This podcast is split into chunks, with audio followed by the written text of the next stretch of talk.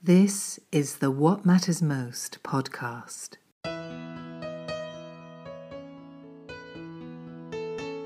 A 100% listener supported program. And now, here is your host, Paul Samuel Dolman. Welcome back to What Matters Most, my beautiful and conscious audience all over the world. Thank you so much for tuning in and writing notes. And I do want to specifically say thank you, Mark Ide, who suggested today's guest, among many others, but Mark stands out. And so you're going to get a little hat tip here. It's a beautiful, beautiful community we are creating here, co creating. My guest is a doctor, he is a scientist, he's a teacher, he's also an author. He's written a beautiful book you can listen to. It's narrated by him himself and also the great director David Lynch. It's called One Unbounded Ocean of Consciousness Simple Answers to the Big Questions in Life. I highly recommend it. It's such an honor to finally welcome to the family officially Dr. Tony Nader. Thanks for coming on. Thank you, Paul. It's a joy to be with you. Congratulations on your podcast and uh, great achievements. Thank you, brother. You know, I was just feeling, uh, do you want to say like an invocation, a blessing, or maybe give us a few seconds of guided meditation or something to lead us into a beautiful place here? Silence is the best uh, starting point, going back mm-hmm. into the self. So we can start with just closing the eyes and letting the mind float uh, without any judgment, any kind of direction, just being with the self and whatever thought comes, whatever attention takes us to wherever we just take it as it comes and just settle down and start a new thought with Paul.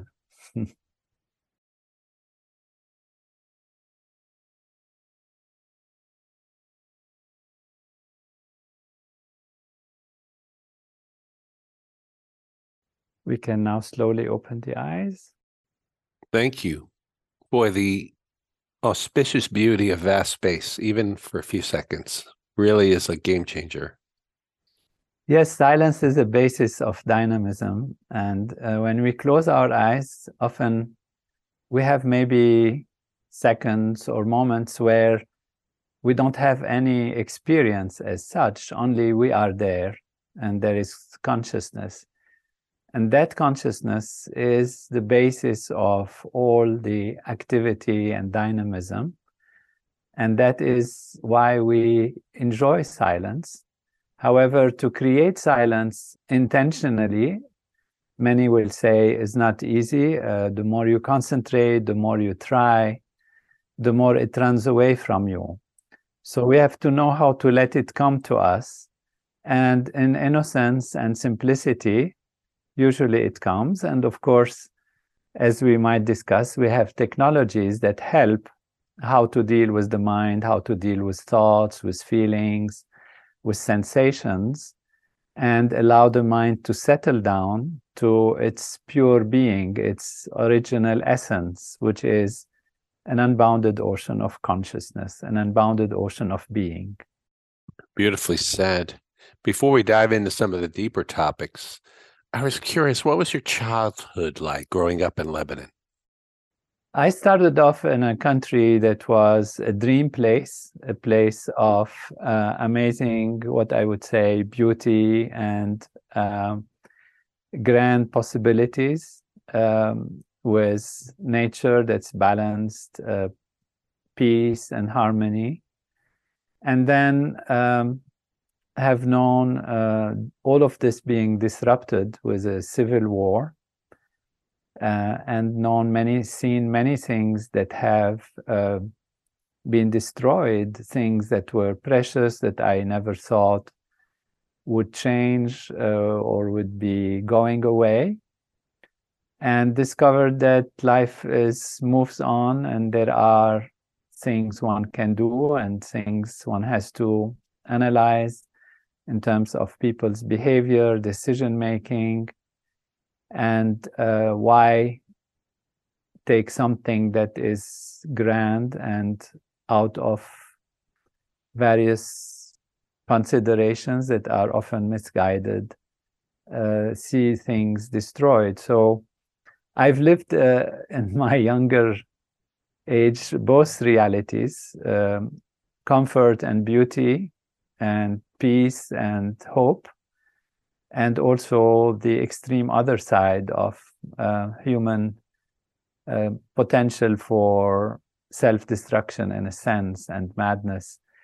And so there were challenges uh, into resolving these issues and understanding human behavior, understanding decision making, understanding the meaning of life, where we're going, why we are here, why people suffer. Uh, are these decisions determined or there is freedom? What can we do about it and how we can improve our life? So these were the starting points and i studied medicine there and then went to specializing and becoming a scientist in boston area first uh, mit and harvard medical school at the same time uh, did a phd there and uh, did my neurology fellowship at massachusetts general hospital were you always a seeker, even as a younger person? It sounds like you've wanted knowledge and understanding, like from the get go, and it looks to be like you, the mind took took the lead, and you went the scientific approach first, which is common. Yes, I started actually thinking that the physiology is the primordial vehicle of all um, our thinking and behavior, uh, and therefore, if I studied medicine and uh, changes in the brain. I was always interested in the brain. I did some psychiatry, but then didn't continue, didn't complete it, just went into more the neurological and neuroscientific side rather than just the mental side, trying to really understand um, what guides uh, human decision, human behavior. And at the same time, I learned a simple technique called transcendental meditation, that was giving me a deep understanding of the inner self, the inner being, and diving deep into uh, settled states of the mind. I saw that my physiology was becoming more resilient. Uh, my mind was able to face uh, difficult situations and clarity of decision, ability to withstand uh, hours of demanding work uh, during civil war and in the emergency room and all of that. And so i started to see that the mind has a great influence and why is that and how is that? And so that is how um, even from the beginning looking for what is the ultimate truth what is ultimate reality uh, and going through the physical side and finding that it has its own limitations, I thought we should investigate also the mental side, the consciousness aspect.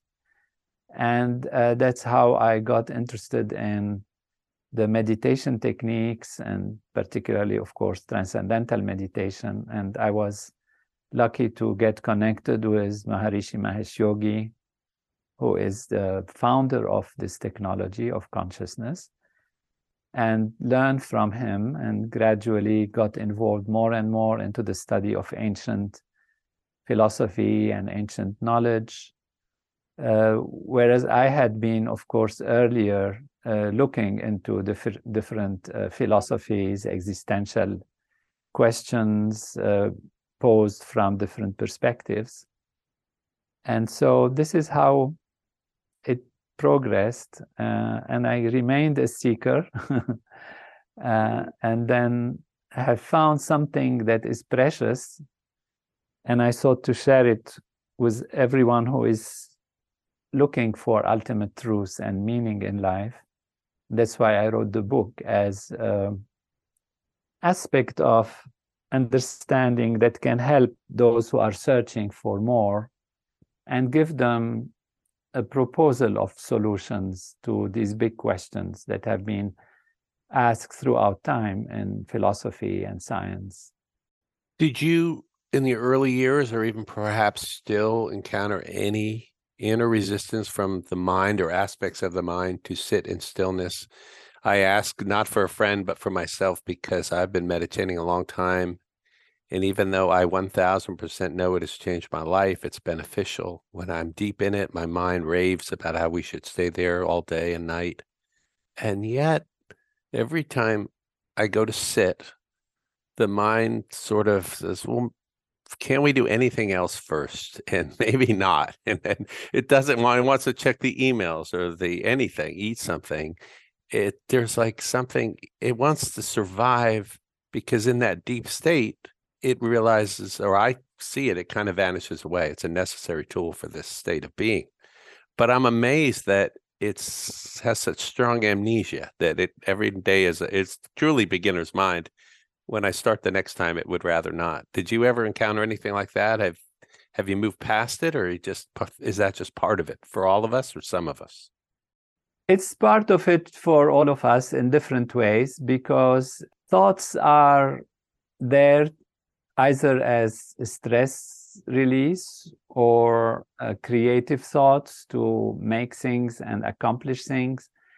And our tendency of the mind is always to look outwards in general for uh, things to do because that is life and living. And uh, when we come to sit and close the eyes, uh, there will be some things that are still on the surface that uh, attract the attention.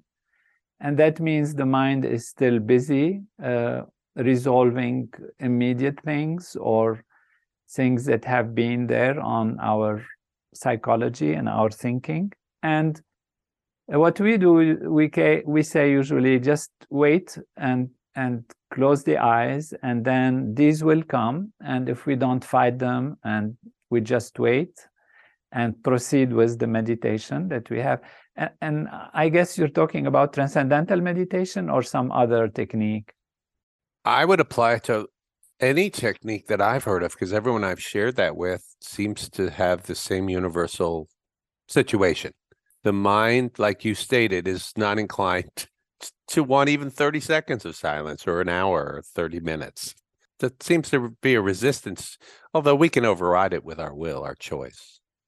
Yeah, it's uh, our choice or just letting it happen. And then, for example, with transcendental meditation, we do not concentrate, we do not control the mind. It's a simple technique that allows the mind to settle down. And the reason is that the mind is always searching for more, but it's searching for more usually through the senses towards the outside. We want more things uh, that are beautiful to see, to hear, to taste, more uh, interesting. We want more knowledge, more understanding, more love. And this is the nature of the mind, looking always for more charm. And we're always looking for that. When there is an obstacle, we like to remove the obstacle and get over it and go towards a better situation because we are looking for more and more and more. Now, when the mind looks for more through the senses, it is looking outwards. And when uh, it comes to sit and to meditate and close the eyes, this outer tendency will predominate at the beginning. And that's why uh, in meditations, we usually say, sit down and wait, like we did now for a few seconds. Just innocently be there.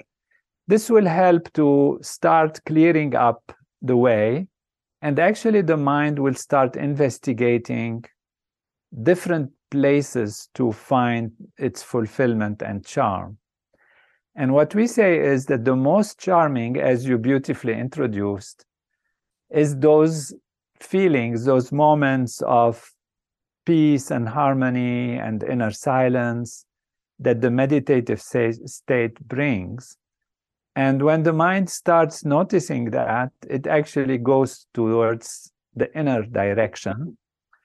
And, and there, if you let it go, it then knows and remembers the state and dives towards it.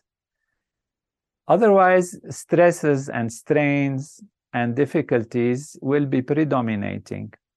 And depending on the individual, this was your question, it's like is it something general? Is it the same for everyone. It is the same for everyone with, with a difference. And the difference is to what extent stresses and strains have made an impact on one's physiology and mental state.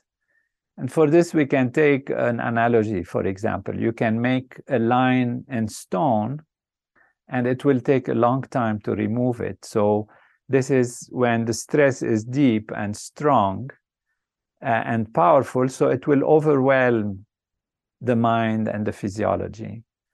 You can say you can make a line in the sand, and there the line is still there, you can see it, but it's, it's going to go away in an easier way. And you can make a line uh, in the water, and the line in the water goes away practically as soon as it is done and in a what we call an enlightened state a state where one is truly always settled in that state of being you can still make a line but it's like a line in the air and there you barely see it or barely notice it and so based on the flexibility and the level of establishment in what we call inner being pure consciousness or in different ways described as the inner self.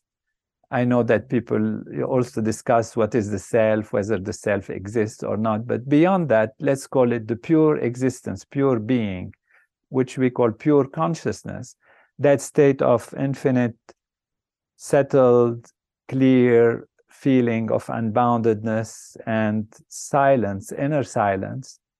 If one is settled in that, even during activity, so the activities will still have an impact, but it's a line in the air or in the water or in the sand or in the stone based on the flexibility of the nervous system. So these technologies of consciousness, this meditation, transcendental meditation, which I'm most familiar with and most studied in, in my understanding and my research, uh, allows actually that state that we experience during these moments of transcending, which means going beyond, going deeper into the self, allows them to stay with us even while we are active. So that we have impressions from activity, impressions from the outer world, but these impressions do not leave a deep effect on us. They they stay they are experienced they are there there's no question about it. We deal with them however from the most comprehensive and complete possible way and they don't have such a huge impact on us. So to go back to the to the question the person who has more of this already established in them when they sit to them to meditate and close the eyes there will be less of this uh, initial kind of turbulence uh, and easier to go in. And sometimes, you know, events in life can be strong, and then there might still be uh, closing the eyes, and then this a little bit of agitation or or thinking, which is fine, as long as we take it as it comes and wait and not be too judgmental about it and realize that these moments of meditation are moments for the inner dive and therefore not to be attached to the outer aspects. Although the outer might be predominant and there must be something very important to do and something to take care of and it's urgent and all of that, fine, but that we will take care of once we come out from the dive inside, which nourishes all the energy and creativity and intelligence that is within us, so that when we open the eyes, we can then deal with the situation in the best possible way. Otherwise, we are mixing the two. Neither you're out nor you're in. and that's not an ideal situation. So, one of the most important attitudes when one sits to meditate and close the eyes is to know that this is the time to go inward. This is the time to water the roots, and then the tree will be blossoming in its best possible way. Because if you're worried about the fruit on the tree and it's not very healthy, the leaves are drying and getting yellow, the trunk is not strong. It's you can deal with it on the surface level, fine, if there is something to do on the surface level. But when the time comes to water the root, you just water the root because this is where the nourishment will be coming from and the strength for the tree and the fruit and the flowers and the leaves of the of the of the tree itself the whole tree and so we have to realize that this coming in is not running away from the outer and from focus on activity and achieving and doing the email and doing this and removing this obstacle and paying that bill and all of that. It is simply regaining the inner strength and stability that allows us to come out with great power and ability to perform in a way that is most creative, most balanced, most all inclusive, because we are not stressed and strained and we don't have a narrow vision that makes us forget so many potential possible variables that influence the situation. Another example is we say, you know, if you want to have big waves, you have to have a big ocean. in the pond, you can only create small waves. In the little, you know, glass of water, you create only very little ripples in the lake you have potential for more waves and in the big ocean you can have huge waves so if activity is waves of action towards the outside having in oneself the full ocean of being allows the activity to be most dynamic and most successful on the outside that is a beautiful beautiful way to put it and for the scientists and you're one of them the more we practice, we create neuroplasticity and new neur- neural networks that become larger, stronger, like uh, pathways, highways, superhighways, so that when we do sit, I'm conditioned that when I sit down and close my eyes, we're ready to go. And now the mind will squawk like a child. I don't want to get in the bathtub. And, but you just think that's part of it. And I can do it in a crowded, loud place or a quiet place, but it's 20, 30 years in the making. And but every time it's new and not and every time it's different and every time like i said uh, the mind says well not now later or let's not or we did yesterday. But there are so many scientific benefits for the skeptical.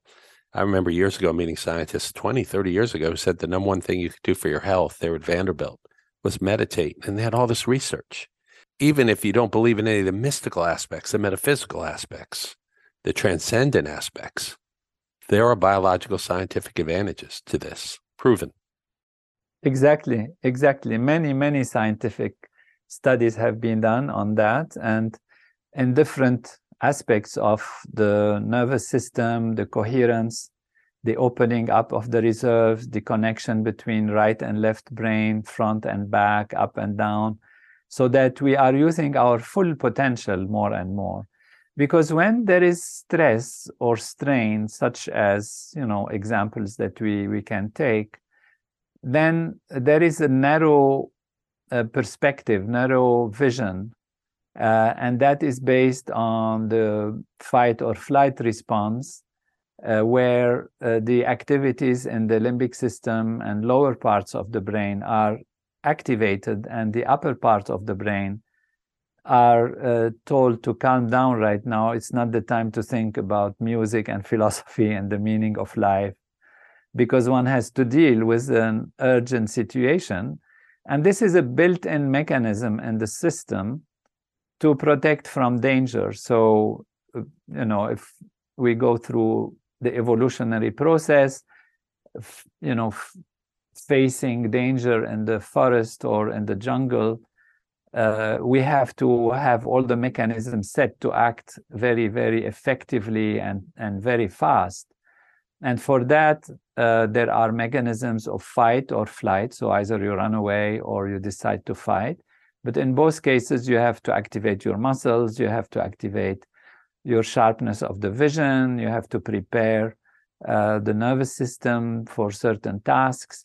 And therefore, the flow even of blood we have seen changes from going to the upper cortical parts of the nervous system to the lower parts uh, of the nervous system, uh, particularly in, in, the, in the brain, still in the brain, but lower, meaning the amygdala, different parts that we call uh, the limbic system, that are responsible for emotions and fight and flight and all of that. And therefore, the upper parts, which analyze the uh, entirety of the situation from a full perspective, are not being nourished or are not being activated. And this happens uh, when there is stress. Now, in the jungle, it used to be different. The stress was a life uh, or death kind of situation.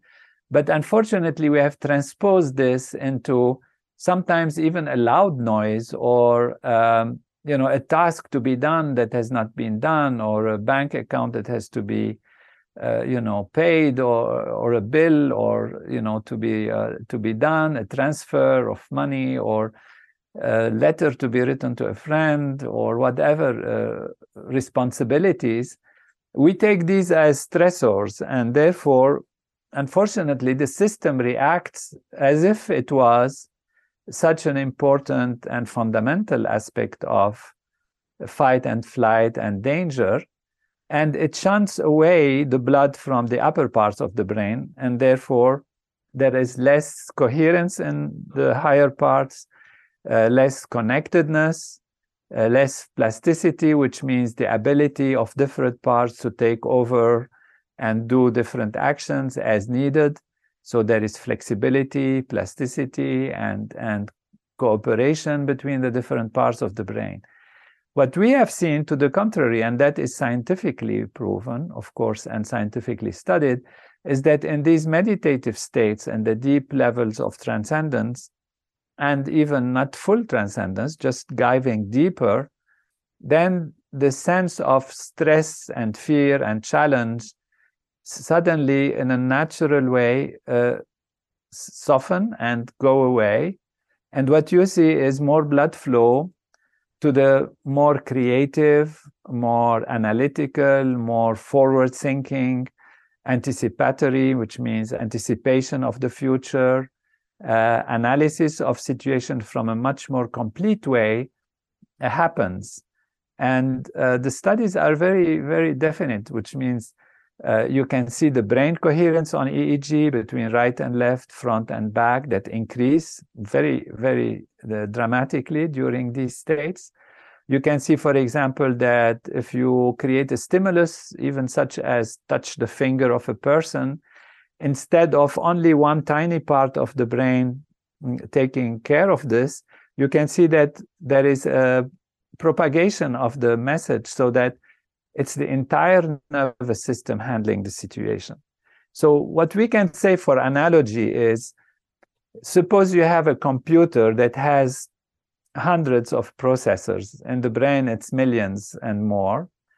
And you use only one processor or two processors. So your computer will be analyzing things, but slower, uh, not as complete, takes time, and doesn't give uh, idea from all the possible perspectives. Whereas if you are able to be in that settled inner state, you are using all the processors or much more than before, and therefore you can analyze things faster. And that's why we have also seen scientifically that there is more uh, efficiency, more eff- effectiveness in action, faster reaction rate, better concentration, and even the physiology its hormones, the way it works is more balanced and they're not acting in a hectic way, but in a very organized um, way that is uh, very good uh, directed towards proper intention, proper decision making, while there is at the same time broad comprehension, which means when we focus, we don't lose the peripheral vision and so um, this is very, very much scientifically uh, supported and analyzed over the past uh, 50, 60 years on transcendental meditation. And now other techniques are coming along, you know, that can be helpful here and there with uh, different uh, aspects uh, physiologically and mentally. Will you talk about the origins of transcendental meditation and perhaps some of your time with the, the beautiful and great Maharishi? It is uh, many thousand years old. It's part of the yoga tradition, uh, but it's mental yoga. So it's not the physical yoga. And yoga has uh, eight limbs uh, that that are considered uh, the uh, foundations of the yoga system. Yoga comes from the ancient Vedic literature, uh, Vedas. Veda is a term in Sanskrit which means knowledge or total knowledge of life. It's not a religion, it's not a philosophy, it's actually a science. And many belief systems and connected factors uh, have used this technology or have connected themselves with it, uh, but it is not truly itself uh, philosophical, uh, even though it has a wonderful philosophy. Uh, it's not a treatise or a belief system. So Maharishi comes from that tradition, which is thousands of years old, and which has within it uh, one part, uh, which is the yoga system that uh, Rishi or a seer, as it's called Patanjali, has described in a, in a small book but then there are practices of yoga that we know there are physical to create unity because yoga means unity, unifying between mind and body, but also mind, body, and environment, and ultimate unification with the whole universe, going to that field, which is the one unbounded ocean of consciousness, that is actually the source of the entire field of reality. In the yoga system, it's called the Kaivalya. That's again a Sanskrit word, which means that state of total unity or transcendental state, if you like, and that is achieved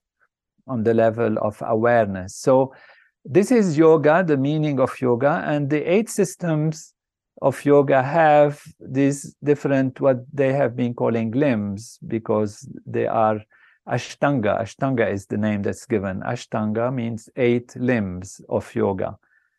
And these are containing laws, uh, ways to interact with uh, the inner and outer, ways to prepare oneself.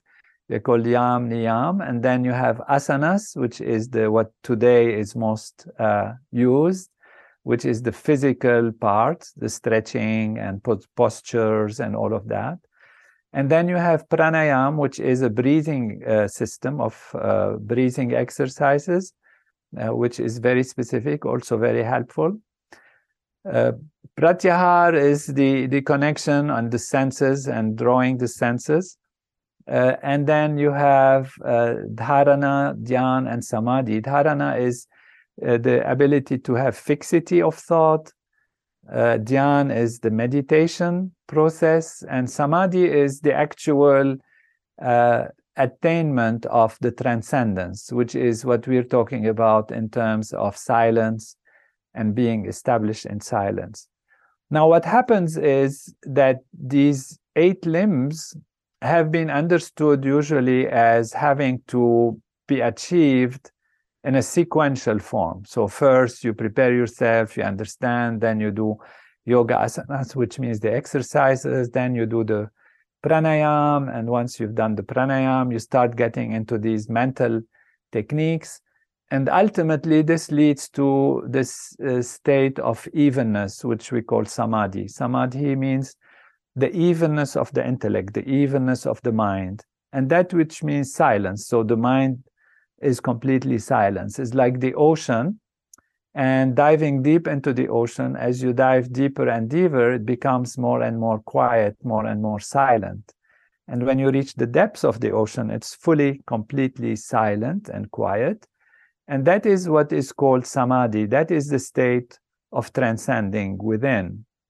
So, what Maharishi did is say that there are all these steps and all these limbs that are there, but they are limbs rather than sequential steps, which means uh, if you pull one of them, then all the others come. So he, he takes the analogy it's like if you have a table and you pull one, uh, one uh, leg of the table, all the other legs also come along. So, in fact, when you help from one side, you help all the other sides. So, when you do your physical exercise, the posture, you're not just helping the physiology, you're helping to integrate also the mind in it. And therefore you get closer to transcending to samadhi also.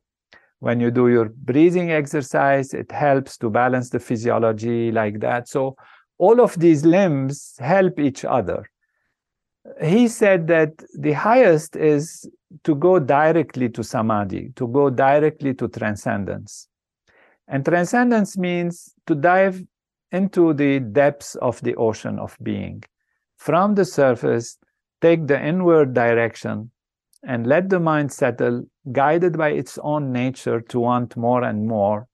And since inside of us is more than the most, then this is where fulfillment is. And that's why the mind will want to go there.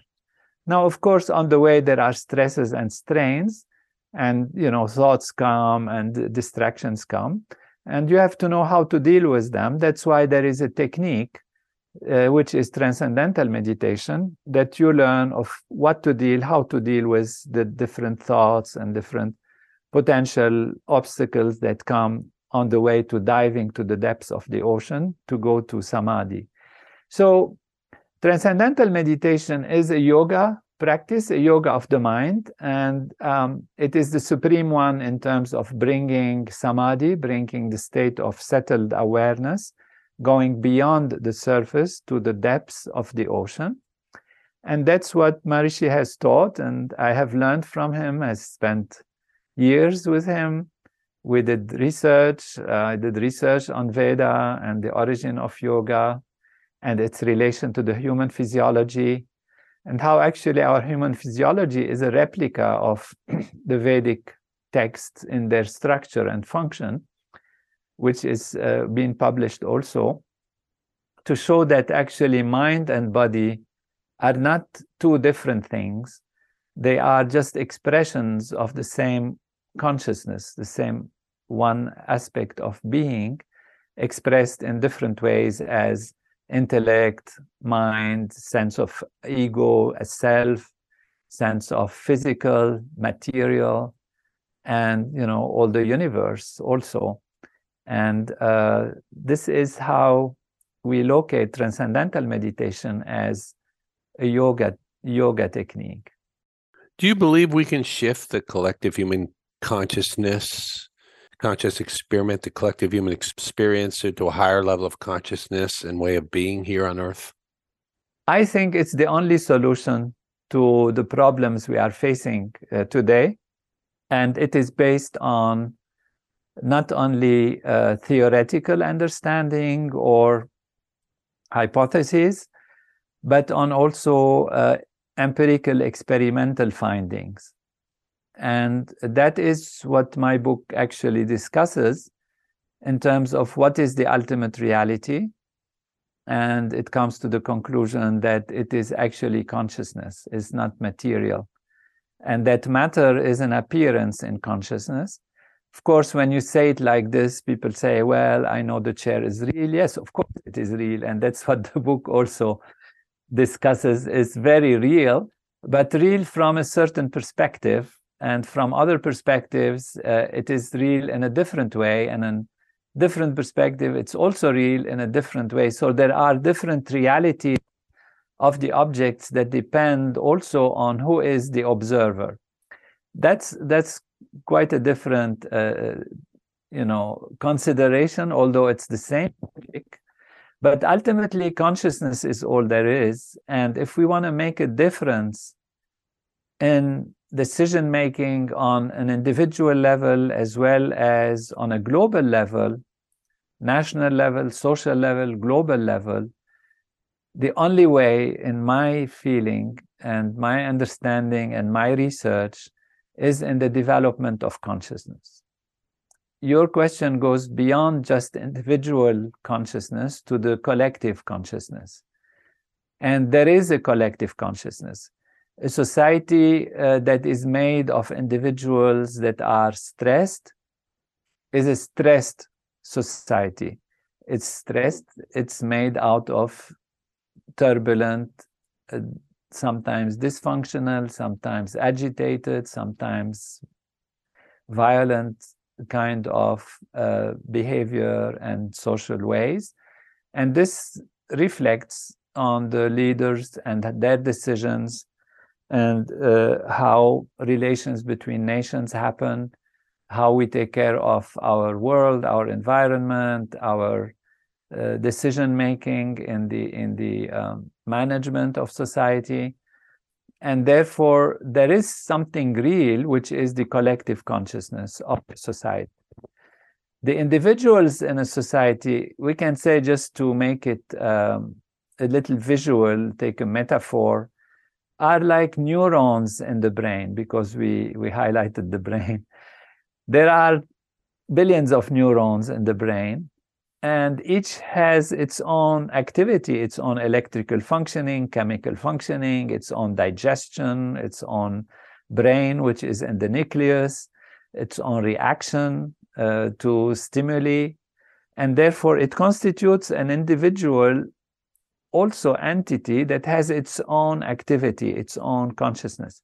Now, if these are acting in a way that is balanced, that is um, let's use the term the term holy or or holistic in a sense and healthy is an easier term better term uh, then the entire brain can be working like that and when we say we have consciousness we are conscious i am a conscious individual and my consciousness has a quality and a color you know when i'm happy what does it mean it means my consciousness is colored by happiness when I feel love, it means my consciousness is colored by the feeling of love. Uh, when I feel uh, pain, it means pain is coloring my consciousness because it's all on the level of experience. Without consciousness, we don't experience anything. I mean, if you have somebody under anesthesia or in coma, you can, you know, cut the the skin, cut the body, or do anything, pinch them, they feel nothing. They don't experience anything. So joy, happiness, pain, love, uh, fulfillment, meaning of life, understanding, all of this are aspects of consciousness. And that consciousness is the consciousness of every aspect of our physiology, which means the heart, the liver, the hand, the the face, the brain, of course, which is major part, plays a huge part. They all contribute to what we call our individual consciousness.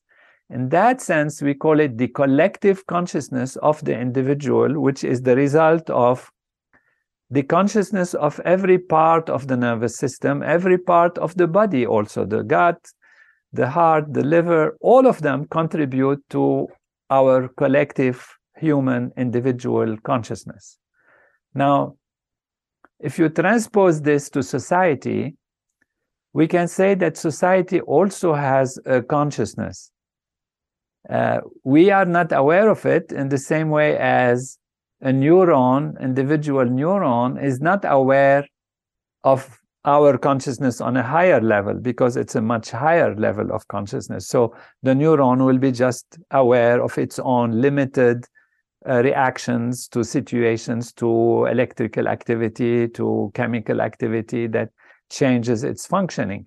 But and that it, if it's sitting there by itself, it might think it's alone, and you know it knows it has friends, and they they they influence it, they give it messages, they change, they exchange, they talk to each other through communication of the neurons, but it doesn't have a vision of the entire nervous system and the entire body's consciousness. Now, society is the same.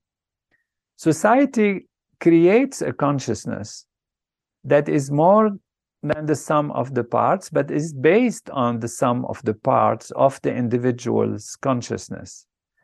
And therefore, decision making, behavior within a society are influenced definitely by the individuals, of course, that are in society. I mean, for a forest to be green, you have to have every tree green, or at least a number of them that is green, and then you say the forest is green. So, for society to be peaceful, harmonious, and working properly, you have to have individuals that are peaceful, harmonious, and having higher consciousness.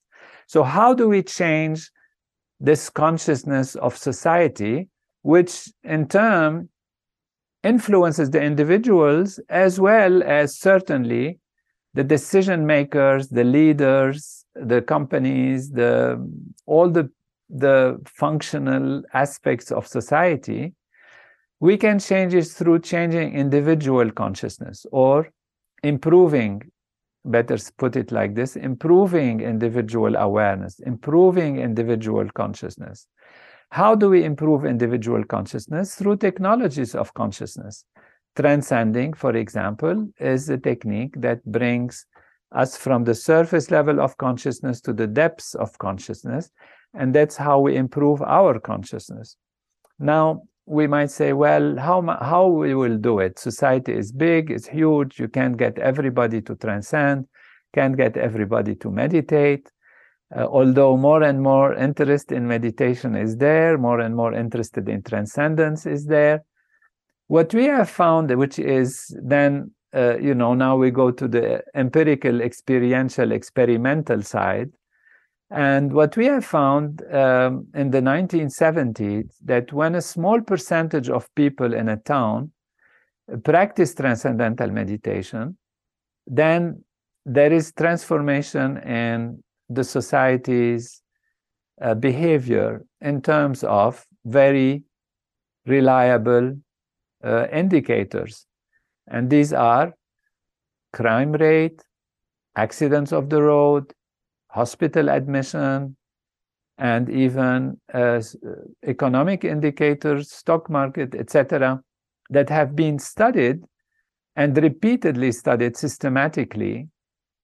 And what we have found is it's enough that 1% of the population of a town or a city or a country to practice this technique for the collective consciousness to start moving in the right direction and to see these uh, improvements. I have personally participated in these studies. Uh, one of them was even done during the civil war in Lebanon, in a village that was surrounded by fighting and uh, dramatic uh, shelling of bombs everywhere. And, and uh, we took that village, uh, which is called Baskinta, and uh, created a 1% effect of the people meditating. The village is uh, about uh, only 20,000 inhabitants at that time, 20, 30,000. And so it was easier to have 200, 300 people meditating. And it was published. It's amazing the change compared to all the villages around it where shellings continued, um, crops were not working, even amazingly certain changes in, in natural situations such as uh, hail and uh, damage of the crops etc actually avoided uh, this village. And in comparison to other places it was flourishing uh, schools opened uh, no more fighting. Uh, people found a reason and a logic, of course, on the surface level to make peace, to avoid this for that village. Whereas the other all control groups, control villages, kept on having issues. So this is a real thing. And what is good is uh, the more advanced techniques of consciousness, we call the Siddhi program. It also comes from the Patanjali Yoga Sutras the yoga uh, technologies, but the advanced parts, we have found that the square root of 1% is sufficient to change the social uh, setting and the social behavior and creates these improvements. And there is a recent study which has been published, which is absolutely amazing, that followed up over many, many years uh, stress indicators and problems, even in the United States, compared to the number of people who practice these advanced techniques, uh, particularly together, uh, which we did in uh, Fairfield in Iowa. Uh, it's, a, it's a place where we have our Maharishi International University, which is accredited all the way to the PhD level. And there we have two big domes that were created for this purpose. So people have assembled and they they used to do their Siddhi programs together.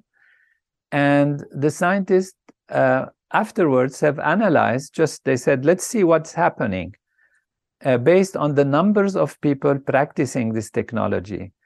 So they have found an exact correlation in terms of national uh, changes in stress, conflict, accidents of the road, and many other factors added up together.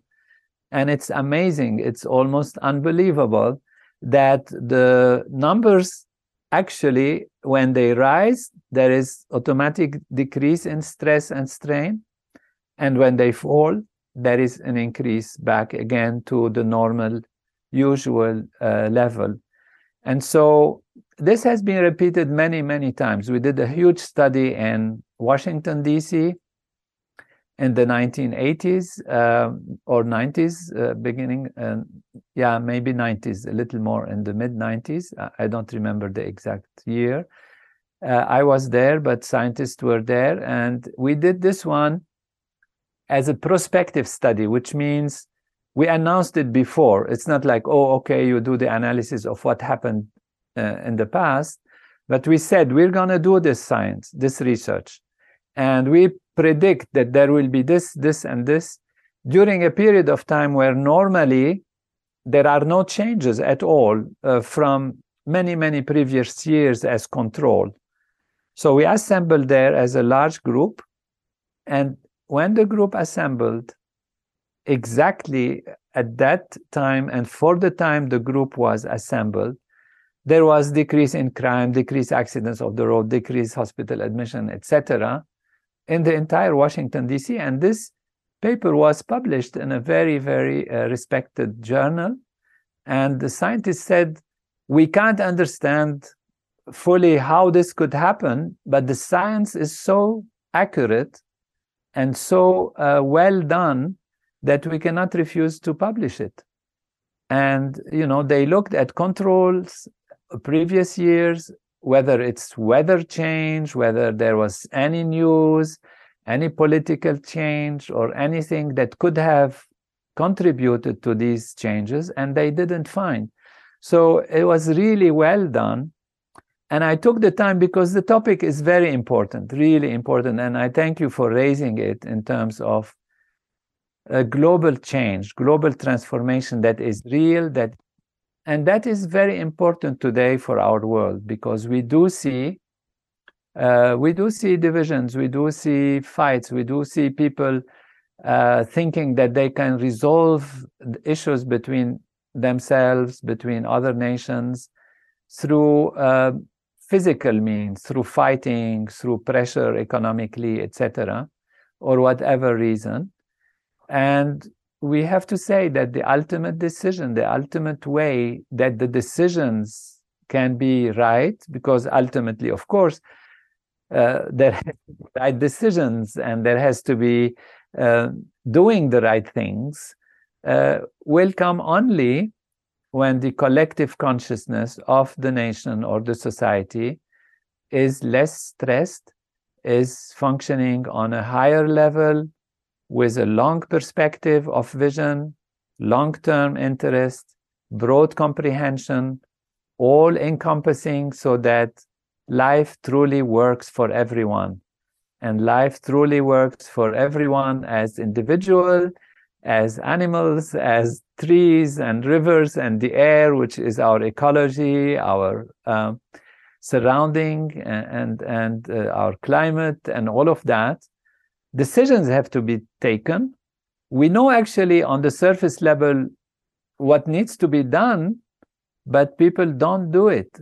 And why? It's all in awareness and consciousness and understanding in broader comprehension, broader vision, long term vision for uh, not just a short period and not just for a short, small area, but encompassing our all dear world and for all generations to come.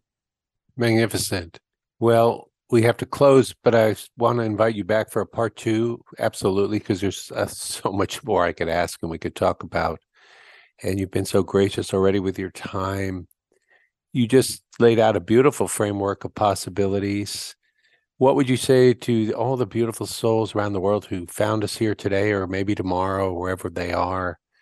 How do they, that individual cell and that drop of water in the grand sea of consciousness, how do they begin to be a part of that beautiful vision for the collective thriving of all sentient beings, all conscious beings, both seen and unseen, so that we can move to the higher ground collectively, since we are really just one energy field? How do they begin today to become a part of this? On the level of consciousness, transcend differences to the infinite unbounded unity of life that underlies all that there is. We truly are the ocean of existence, the ocean of being, deep within us.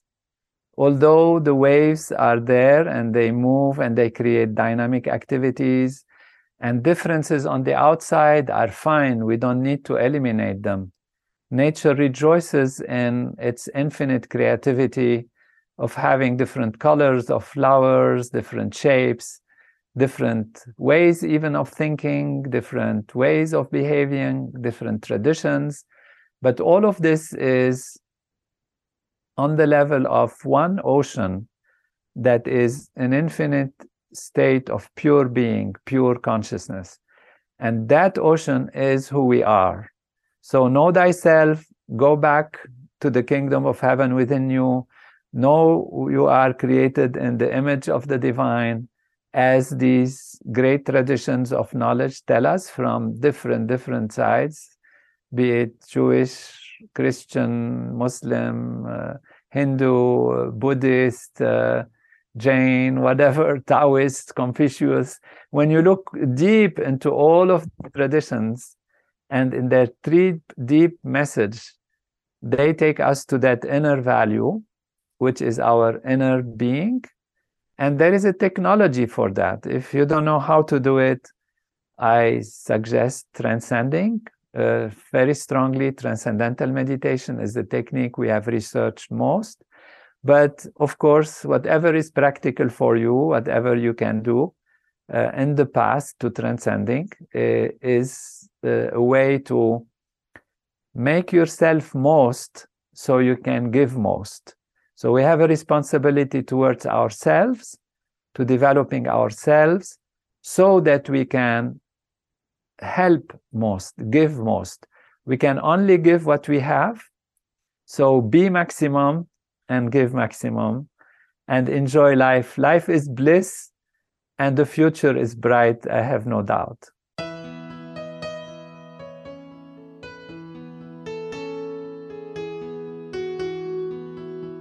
You've been listening to the What Matters Most podcast, a 100% listener supported program.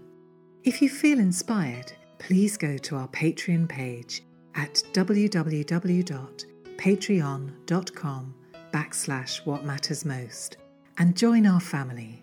So until the next time, stay inspired and in the light.